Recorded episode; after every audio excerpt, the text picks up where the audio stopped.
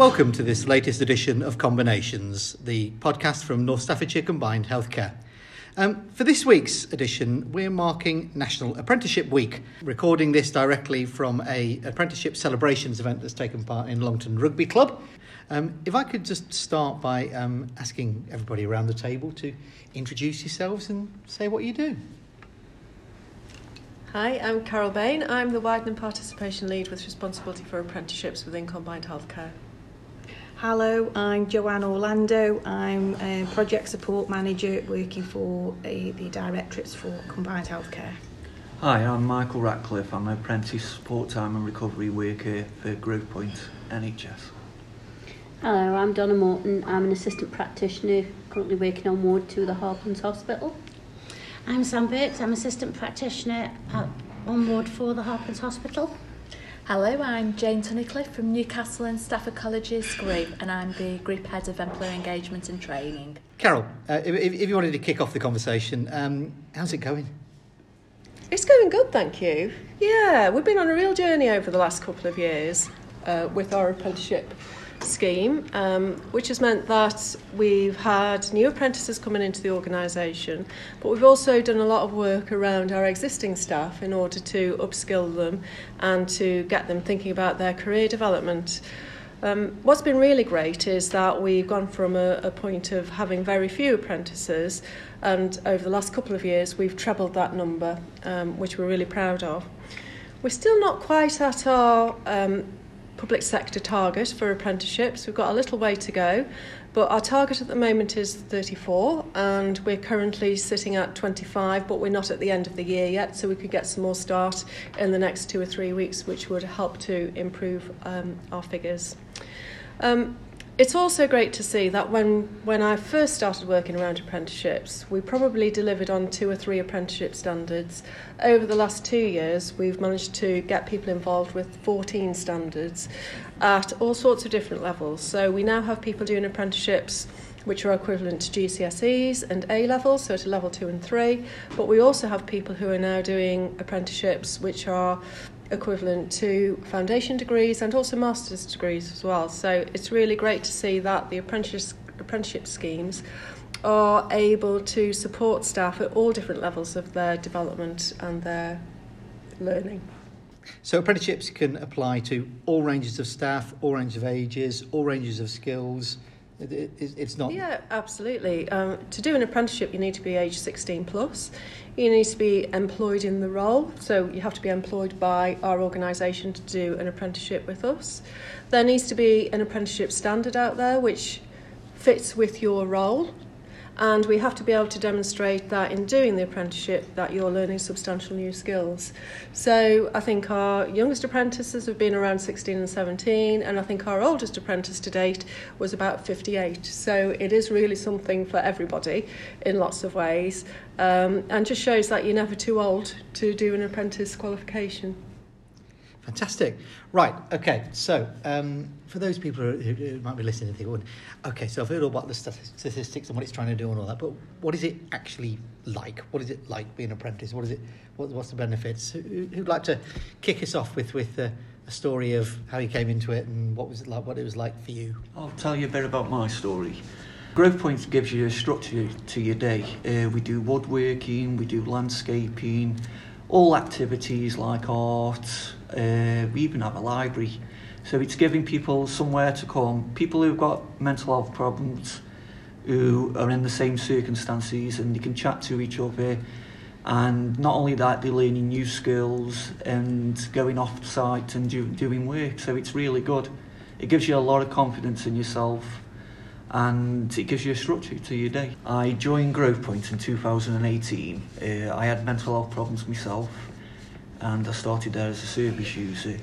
Uh, through hard work and the support of the staff at Growthpoint, I pushed myself and a, a position was up for apprentice. So I went for that position and got the position and it's given me so much confidence and made me a better person. I, I feel like I care more about people now and it's, it's just a really fantastic uh, apprenticeship.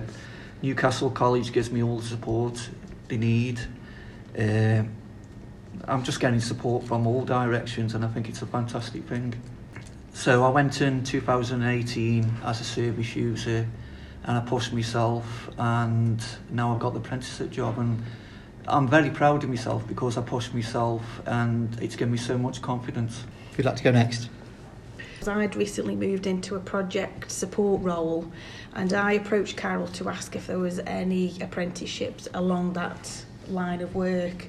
Um, and Carol um, said, I'll go away, I'll see what's out there, trailblazer wise, um, leave it with me kind of thing. And then Carol then came back to me um, and said that there was an apprenticeship um, Trailblazer available, um, the level four associate project manager apprenticeship. Um, Carol then worked with the University Hospital Royal Stoke, so it's a joint apprenticeship. There's three members of staff doing the apprenticeship within combined healthcare and then we've got three members of staff over at the Royal Stoke and I think that sort of blended sort of approach is really good because obviously it's nice to see and meet staff in other organisations and how they are progressing and how they work. Um, uh, for me, um, I feel valued. I feel that I've been had some investment put in me and I am very eager to complete my apprenticeship. Um, as part of the apprenticeship, there is a qualification, a level four um, APM, Association for Project Managers, an exam that we sit alongside the building of the portfolio. Um, so I think it's a really in-depth um, apprenticeship. It's not just filling in workbooks. Um, I, I'm looking forward to studying and sitting the exam, but also building a portfolio of evidence to support me and, and I suppose um, improve my knowledge and skills to enable me to apply for other jobs of a more senior level within the trust, um, but also to give me a bit of a foundation so that when I'm handed a project, I kind of know what sort of how to approach it. So it's given me confidence as well. So, so um, project management. Had, had you been a project manager before you did the apprenticeship, or is, is this a completely new world to you? it's not a completely new world. I, I'd um, done a Prince 2 qualification, um, which kind of provided me with um, some, I suppose, basic support, basic knowledge and understanding.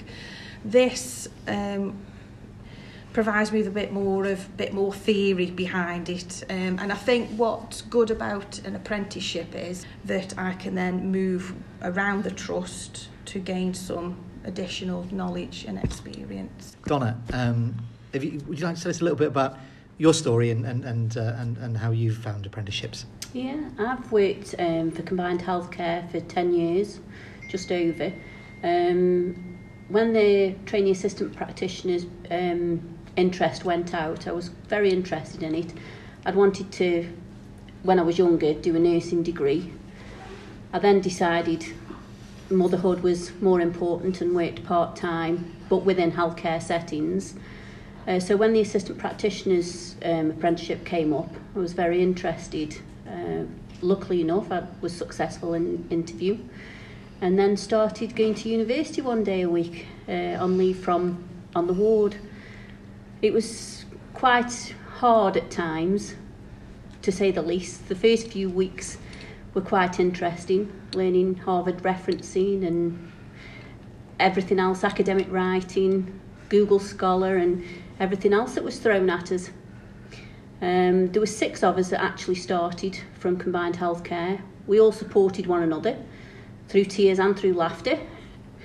Uh, and we come through the other end. We did two years, uh, a foundation degree in the science of mental health, and now work within a role on the wards, which is, has been identified as a, a very important role to integrate between healthcare and between the, the staff nurses. Um, we do a lot to support each other. We, we all identified a role that um, was not lacking but just needed a little bit more input within the wards of, of discharge, discharge coordinating, um, which is what a lot of us work mainly on, um, supplying um, further appointments, communicating with the community teams to set up support in the community for, for our service users. Uh, and it's just become a, a very big role within the wards. We, we recognised quite well um, within the Harplands now. Fantastic. Sam, Hi. do you wish to say anything? Do you wish to... Well, when I first came to the Harplands, I was actually employed by a different trust. Found out about the interviews, was told that I should apply for the job of the training assistant practitioner. Uh, as it was internal applicants only, I didn't think I'd stand much of a chance being an external applicant, but I applied anyway. Um, my job at the other trust was as a discharge facilitator, so my background was discharge anyway. So I interviewed and I was lucky enough to get to be offered one of the posts. Um, I hadn't done any learning for over 20 years, so the first day at university was shocking, surprising, um, soul destroying. But we all clubbed together and, and we all got through it and we helped each other out tremendously. We even had a Facebook group set up so we could support each other when we weren't with each other. And, you know, with the support of each other, our tutors, the, the staff at the university, we all managed to club together and, and, and pull through. And it was a really interesting experience. Of I learned such a lot because the trust I came from wasn't mental health. So I've learned a vast amount about all forms of mental health, not just the area I work in. And if somebody said to you um, before you started, uh, if, if you'd known the challenges that, that, that we put in front of you, do you, do you think you would have said, do you know what, I don't, I don't think I could do that? Or would you think, do you know I can say all that? I think if somebody had told us how tough the first few few modules were going to be, I'd have gone, oh, I don't know. Uh, but I think if we'd had a, a little bit more of an eye opener, we wouldn't have felt so shocked and, and, and so upset at the fact of what we'd got to do because we went in with no information. We were just told we were going to university. So when we got there, it was just such a shock. Um, I think a lot of us felt like not going back the next week. And how proud of yourself do you feel now? Very. Graduation day was very fun. And we all, even all got together and went for food and drinks after. And do- do you still keep in keep in touch with the group? When yeah? we can. We do. We still all support one another because we all work within the same building anyway.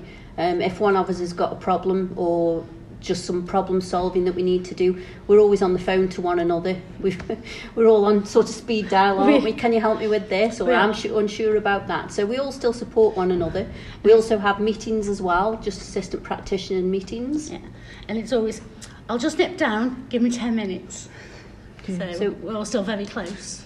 So, so I, I guess I guess what we're hearing here is is that it can be clinical roles, it can be non-clinical roles, it could be somebody not uh, you know who hasn't been in uh, any education for a couple of decades, or it could be a service user who wants some support. It, it, it's open to everybody. It, it can bring things to everybody. Yeah. Yeah, Yeah. I actually um, provided some mentor support to um, a member of staff who was doing, I think she did the level three business admin.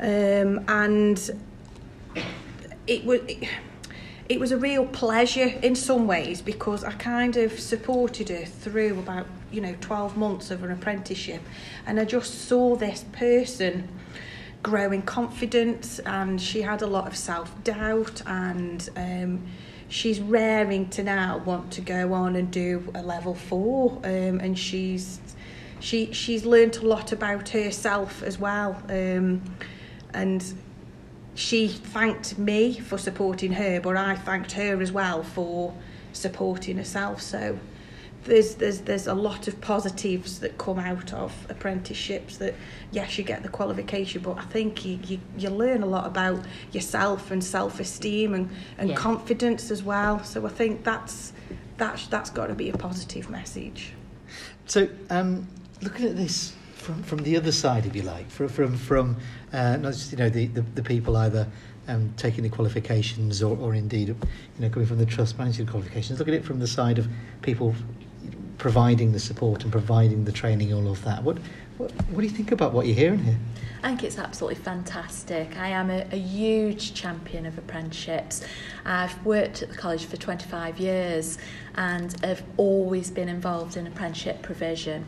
And I think now that you've even got your higher and degree apprenticeships, not only does it give an opportunity for young people to come and kickstart their career and to earn and learn as they go along, but for actually existing staff to really review where they're at and what their next steps are. So it's enabling them to pick up their career at any point in their journey and to continue on.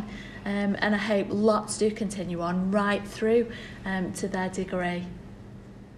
Okay, um, so um, if there's anybody out there listening and they think, do you know what, I might, I might like to try this. I'd like to find out a little bit more. What, what do they need to do, Carol?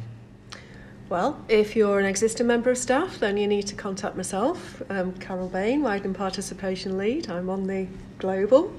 Um, if you're uh, a member of the public and you're interested in apprenticeships, then the best place to look is on our uh, vacancy sites, um, which is NHS jobs. We advertised all our apprentice vacancies on there. Also on the local colleges sites as well. They, if whichever training provider we're working with at any particular time, they also advertise all our apprentice vacancies on their sites as well. Um, so check out the local colleges that we have too.